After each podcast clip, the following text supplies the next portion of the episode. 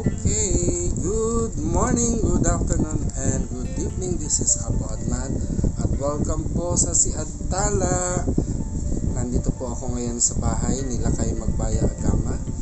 At ngayong gabi ay may pag-uusapan tayo dahil sila kay ay merong topic na isinangguni. No? Dahil kasi may katanungan siya. Ano yung katanungan mo? Ikaw na magsabi. Parang baliktad eh, no? parang ako yung naging guest. ay, okay, biyak ka. in-invite mo ako, di ba? Ako yung naging guest sa bahay ko. So, okay na. Sige na. Ano yung katanungan mo, Lakay? Alam mo naman ako, feel at home lagi. so, ulitin pa natin to. So, tuloy-tuloy lang tayo habang inabangan natin sila kay Magbaya Gama dahil siya ay naghahanda ng kanyang mga katanungan. Although, ikwento ko na dahil kasi bago tayo mag-recording, eh, napag, nanood kasi siya ng isang pelikula kung paano nakuha ang superpower ability ng mga tao. Anong pangalan ng ano ng ng palabas na pinanood mo? Nalimutan mo na rin, no? But anyway, so wag mo nang anahin. And how I become become a superhero. Ah, how I become a superhero at ito How ay I became mapa- pala. Oh, how I became a superhero na mapapanood sa Netflix. So baka naman Netflix, di ba? Nagpo-promote kami ng palabas. Pero anyway, paano nga ba naging superhero? Ano ang na-notice natin? Ako na-notice ko eh, superhero sila pero parang prone silang masaktan at Namamatay. namamatay, no? So, yun ba talaga yung expectations natin pag merong superpowers at may? Ikaw, ano bang ano mo? Kasi kung titingnan natin Lakas sa old, ano, old belief or sa talagang thinking natin as a human being, kung may power ka, dapat hindi ka basta-basta namamatay or mahaba yung buhay mo. O, katulad yung ano, katulad na lang sa Filipino Filipino movie, no? Ako nagsimula akong manood. Ah, yung kabataan ko kasi, no? ah, ang sikat na artista sa aking paningin, no, na may superhero ay si Ramon Revilla. Dahil kasi sa mga anting-anting. At makikita natin pag may anting-anting ka, kahit barilin ka, hindi ka madaling tablan. No? At meron pang agimat si si Ramon Revilla na pag tuwing nakakatapak siya ng tu, ng putik uh, eh hindi siya makikita. Magiging putik oo yung yun? nardong putik. So kumbaga parang maghanap ka lang ng putik dadalhin ka ng putik kung saan man mo gusto para hindi ka makita Pero maganda yan, ang mga Filipino superhero. Ako, ang kilala ko is Darna. Yan. Ding, ang bato. Darna Tapos, Captain Barbell. oo di ba at doon makikita natin na yung superpowers ng mga mga ta, ng mga Pilipino noon eh kaloob siya ng ano kaloob siya ng diwata? Pero alam mo, may, o na, engkantada may naalala ko bigla na parang pamahiin dati. Yung tulad sa aswang. Na parang hindi, mala, hindi mamamatay hanggat hindi niya na ipapasa. At hanggat hindi natatanggap. oo yung bertud So, yung mga virtud. So, kumbaga parang sa Darna naman, parang ipinasa niya yung bato, tapos nawala na siya. naging normal na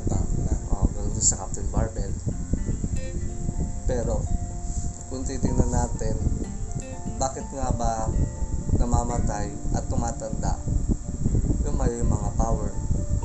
Kung scientifically naman, na parang based sa research, yung sa telekinesis, si Yuri Geller oh, according yun sa research ni Dr. Jaime uh, Jaime Licauco no kung, nak- kung nakikilala niyo si Dr. Jaime Licauco siya po yung host at ano ng. Inner dati sa DCMM no ng ABS-CBN pero ngayon ay matatagpuan natin ang pitak or column ni Dr. Jimmy Licau oh, Jai- Jaime Licauco sa Philippine Inquirer tuwing linggo ay meron siyang column doon. So avid fan ako ni avid fan ako ni Jaime Licauco na hanggang ngayon naman eh ah, nakikita pa rin natin siyang aktibo sa Facebook. Ako Yun nga lang Natutuwa din ako kay Dr. Jaime Licauco kasi ano, meron siyang scientific explanation at saka proven siya. Kaya parang kung maririnig mo siya at hindi mo nabasa yung mga research ni Jaime Lecauco, para masasabi mong imposible. Tulad ng mga psychic abilities. Dati kasi nung hindi ko pa nababasa yan, yung mga nakakakita ng multo na parang ay sila lang may power or parang imposible naman yata yun. Pero nung nag-start na akong nakilala ko si Jaime yung sa research niya, sa mga book niya, parang doon ko naintindi, naintindihan na, ah, okay, totoo palang nag exist Tapos, hindi lang pala siya gifted na tinatawag na is, isang tao lang meron, kundi parang lahat tayo. Parang likas siya. Actually nga, thankful ako sa buhay ko, no, uh, as a magical practitioner, thankful ako sa mga sa mga trabaho o sa mga working ni Dr. Jaime Licauco dahil uh, si Dr. Jaime Licauco is a college professor no hindi ko lang alam kung saan siya parang De La Salle. University uh, De La Salle University ba naging uh, professor siya sa De La Salle University pero nag-conduct siya ng mga academic research para patungkol dito sa mga psychic abilities. Pero sa usapang psychic abilities, katulad nga na nakita natin kanina, no, na parang kahit sabihin mo may superpowers ka, ah, hindi ka madaling mamatay, but in the end, yung mga taong ah, mga taong may taglay ng ah, psychic abilities, eh namamatay din, no? nawawala din. Katulad na lang din yung parang sinabi ko kanina na niraise ko na ah, kung ang mga babaylan kung alam yung babaylan ito yung katutubong pare sila yung mga shamans that they have superpowers then that they con- they can control nature no? Katulad yung yung weather no? Yung panahon pagbulan mga alon at nakakapagpagaling ng mga may sakit at nakakagawa ng himala eh sila man din ay vulnerable sa death no?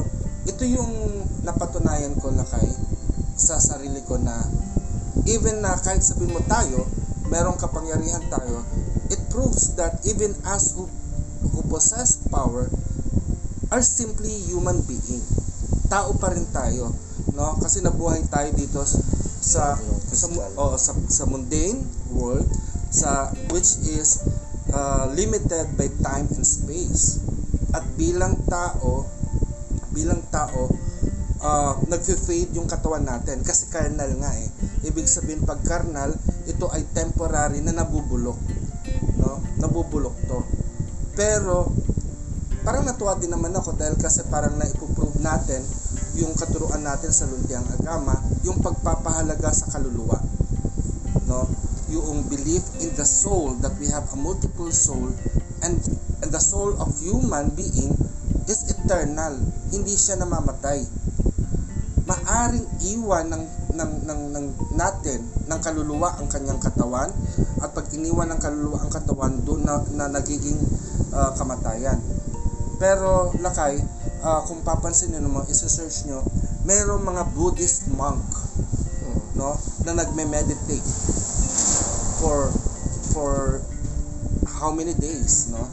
40 days to 60 days. para ma-preserve Oo. physical body. All uh, yun yun, uh, bukod doon, maraming purpose eh, sa meditation nila, no? Merong purpose na para mapahaba ang buhay nila to heal themselves no pero meron akong recently na nakita na parang buhay na monk inilibing dahil kasi nag-meditate siya pero in uh, binigyan niya ng instructions yung mga followers na after 75 years is kunin niya ulit. Oo, katawan dahil kasi buhay pa daw siya. So for that long, no, nakita natin na wala ng buhay, pero yung katawan ng ng ng monk na yon is well preserved. Kung paano siya ibinaon sa lupa, eh Ganun pa rin yung katawan. Buo pa rin. Buo pa rin. So anong ibig sabihin nun para sa akin, no? Maaring yung ability, yung technique na ginawa niya is parang ginawa lang uh, parang nabuhay yung mga cells. Although wala ng life force, pero yung life force is kinoncentrate niya sa mga se- cell uh, yung mga ano yun sa skin cells na basic unit na bumubuo sa tao no para magkaroon ng life force para ma-preserve para maging intact pa rin at hindi mag-decompose Kaya nga lang, yung kaluluwa niya ay wala na sa katawan. Kumiwalay na ang kaluluwa niya sa katawan. Pero yung life force ng cells, single unit sa katawan, ay buhay pa rin. So yung mga spiritual practices ng mga monks ng babaylan no at ng mga magical persons kung ifo-focus lang is malaking himala ang maaring magawa.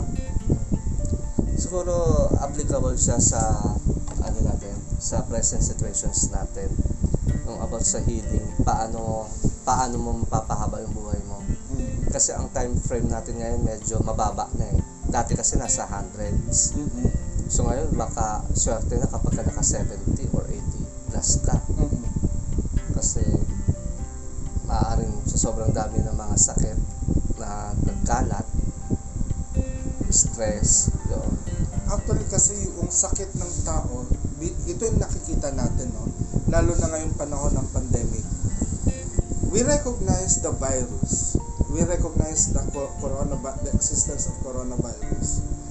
Pero dapat din natin i-recognize yung behavior natin bilang mga tao ang siyang nagpapalala sa virus na ito. Katulad na lang yung pagmamatigas na ay ayaw ko magpa-vaccine o ayaw kong ganito, ayaw kong mag-face mask, ayaw kong mag-face shield. Gusto ko pa rin uh, makipag-socialize kahit pinagbabawal. No? Yung behavior natin yun, yun ang magpapahamak sa atin.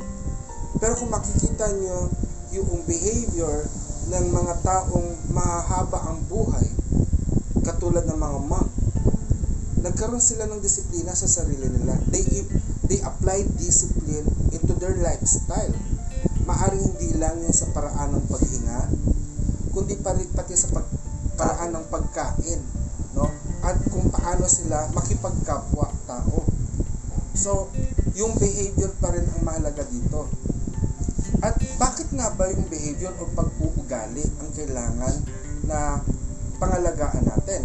Parang katulad ng katuruan natin sa Hilot, Academy of Pinabaylan at sa Luntiang Agama, na mahalaga ang kaluluwa ng tao. Dahil ang kaluluwa ng tao ay maaring lisanin ang katawang lupa, pero ang kaluluwa ng tao ay maaring mag-exist forever at hindi siya namamatay. Ang problem nga lang, kapag ka nag-reincarnate, kakalimutan yung mga memories. Yun lang, dahil kasi papasok ka sa panibagong katawan. At maa-access mo yung alaala na yon kung ititrain mo ang iyong kalu- kaluluwa. So, dito tayo pasok, no? Pasok tayo sa ah, sa usapan ng dahil kasi meron na tayo nakikita na mga albularyo na ah, na nagagamot ng kulam Mm-mm. at ginagawa ng albularyo eh o ng manggagamot eh sinasamo niya yung kaluluwa na mangkukulam para sumapit sa taong sa taong kinukulam. Ang tanong dito na kay ganito. Maari mo bang puksain o patayin ang kaluluwa? Hindi. Bakit? Kasi di ba ang kaluluwa, equivalent din siya sa energy. Mhm. So, based sa scientific ano explanation na ang energy cannot be and not created and cannot be destroyed but it can change form Yes. Um, so kung espiritu ang tinawag mo tapos ikaw ay tao so tao sa espiritu hindi mo kayang galawin Mhm. So, kung sumanim siya sa isang tao, automatic na kung katawan sa katawan, yun yung magkakaroon ng parang damage if ever or magkakaroon ng parang ah, action, ah, interactions. Mhm. So, ibig sabihin lakay na yung kaluluwa ng Sakta. dahil ang kaluluwa ay hindi nagkakaroon. Uh, bali kumbaga yung kaluluwa ito isa na naalala ko sa katuruan natin. Yung kaluluwa kasi ang nagkakaroon ng emosyon. Siya yung nagsasabi ng ating emosyon ng ating nararamdaman base sa ating kaisipan. So medyo malalim na paksa itong pinapasok natin ngayon. Dahil yung emotions Katulad na, pa, paano ito? Di ba ang katawan natin kaya tayo buhay eh dahil sa kaluluwa natin. Mm. Tama? Pag hinampas mo ang sarili mo, sino nakakaramdam nun? Yung katawan. Hindi.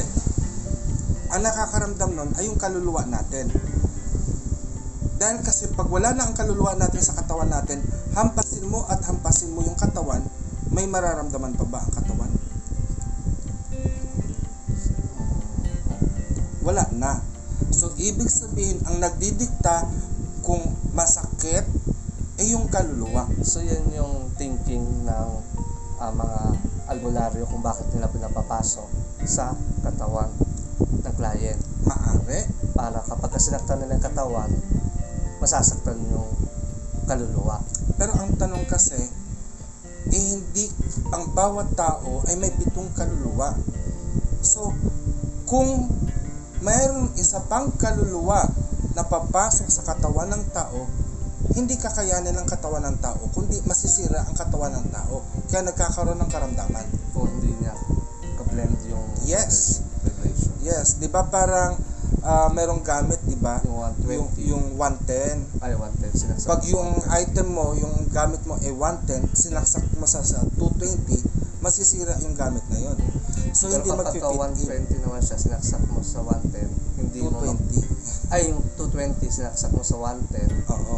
hindi mo siya magagamit. Oo, di mo papapagana kasi kulang ng voltahe. So ganun din sa katawan. So kailangan bago ang kaluluwa na makapasok sa katawan, eh dapat compatible yung katawan mo ay yung kaluluwa mo sa katawan na gagamitin mo.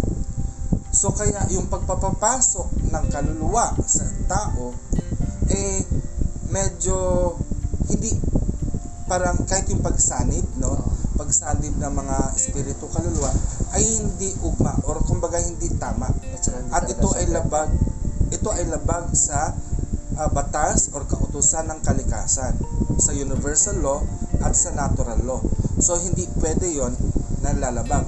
Pero paano nangyayari na ang ang isang espiritu ay maaring ay sumasanib o sumasapi sa sa sa, sa tao ano ang prinsipyo na, na nagaganap doon Yan naman tinatawag na parang empathic connection.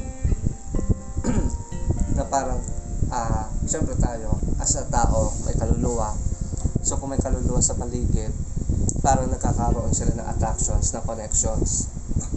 Kaya nafe-feel ng kaluluwa kung na may katawan, kung ano ang possible na nararamdaman ng kaluluwang walang katawan. So ngayon, iminimimik natin alalahanin natin lakay yung kautusan. Yung kautusan, 'di ba, sabi ng law of energy, energy is not created nor can be destroyed, but it can change form. So ibig sabihin it can change form. So paano mo i-change form? So ibig sabihin yung kaluluwa, yung espiritu, katulad ka, ikaw, tayo, lahat tayo ay merong kaluluwa at may espiritu hindi ko maaring patayin ang espiritu nyo, pero maari nating baguhin ang espiritu mo. Kung masama ang espiritong taglay mo, ay pwede nating baguhin. Paanong paraan? Kung masamang espiritu ka, kailangan mong i-expose yung masamang espiritu sa mabuting espiritu. Katulad, alam niyo yung, yung example na ginawa natin, kung paano lilinisin ang tubig, ang maruming tubig nang hindi itinatapon sa baso. 'Di ba? So marumi, subukan ito mga kaibigan. Dumihan niyo yung baso, halimbawa may kape, no? Gawin yung malinaw na tubig yung yung kape na yon na hindi mo itinatapon yung laman ng baso. Paano? Lagyan niyo siya ng ano, sa running water. Oh, sa running water, yung malinis na tubig, 'di ba? Hindi ibig sabihin na pag bin, linagay mo kaagad sa ano is magiging malinis na 'yon. Hindi. It requires an amount of time at yung maraming daloy ng tubig. So ibig sabihin, mababago mo ang espiritu ng tao kung i-expose mo siya sa uh, positive energy sa holy uh, sa Holy Spirit sige gamitin na natin ang salitang Holy Spirit ng matagal na oras at mas at malakas. At yung kumbaga uh, with great amount. So doon natin mababago yung evil spirit. So paano natin magagamot ang tao na sinasabing nagpo-possess ng evil spirit? So kailangan natin siyang ah, punuin ng banal na espiritu. So sa paano natin nagagawa 'yan? Kaya ang ginagawa ng pare, no, binabasbasan ng holy water at yung mga albularyo, dinadasalan. Sa atin tayo ay dinadasalan din natin. So meron tayong mga mga positive energy tools, no? Ano-ano 'yan? Meron tayong mga halaman, meron tayong mga kahoy, meron tayong mga pausok, hinuhugasan natin yung katawan ng tao at ginag riniritwalan natin at dinadasalan natin. So lahat ng mga dasal na to, lahat ng mga gawain na to, pag samasamahin mo, it will gather great amount of positive energy to immerse that negative energy para magbago siya. To transform na. energy ng love. Isang malakas na energy vibration siya para mag-transform yung negative thoughts and emotions ng tao. True. Kasi para mararamdaman niya yung love, yung care. So, magiging maayos siya ulit. Tama. Kasi kadalasan yun din yung nagiging ah, sabihin natin na reason kung bakit ang mga mabibilis ma-possess ay yung taong depressed, taong stress, maraming iniisip, at lalong-lalo na yung taong mahilig mag-isa, Oo, matatakot din. matatakot din. Kasi hindi nila napifeel yung security, yung love. Totoo. So, kaya it's it's nice na sana, halimbawa katulad din yung mga taong funny din, no? Alam mo ba yung ibig sabihin ng funny?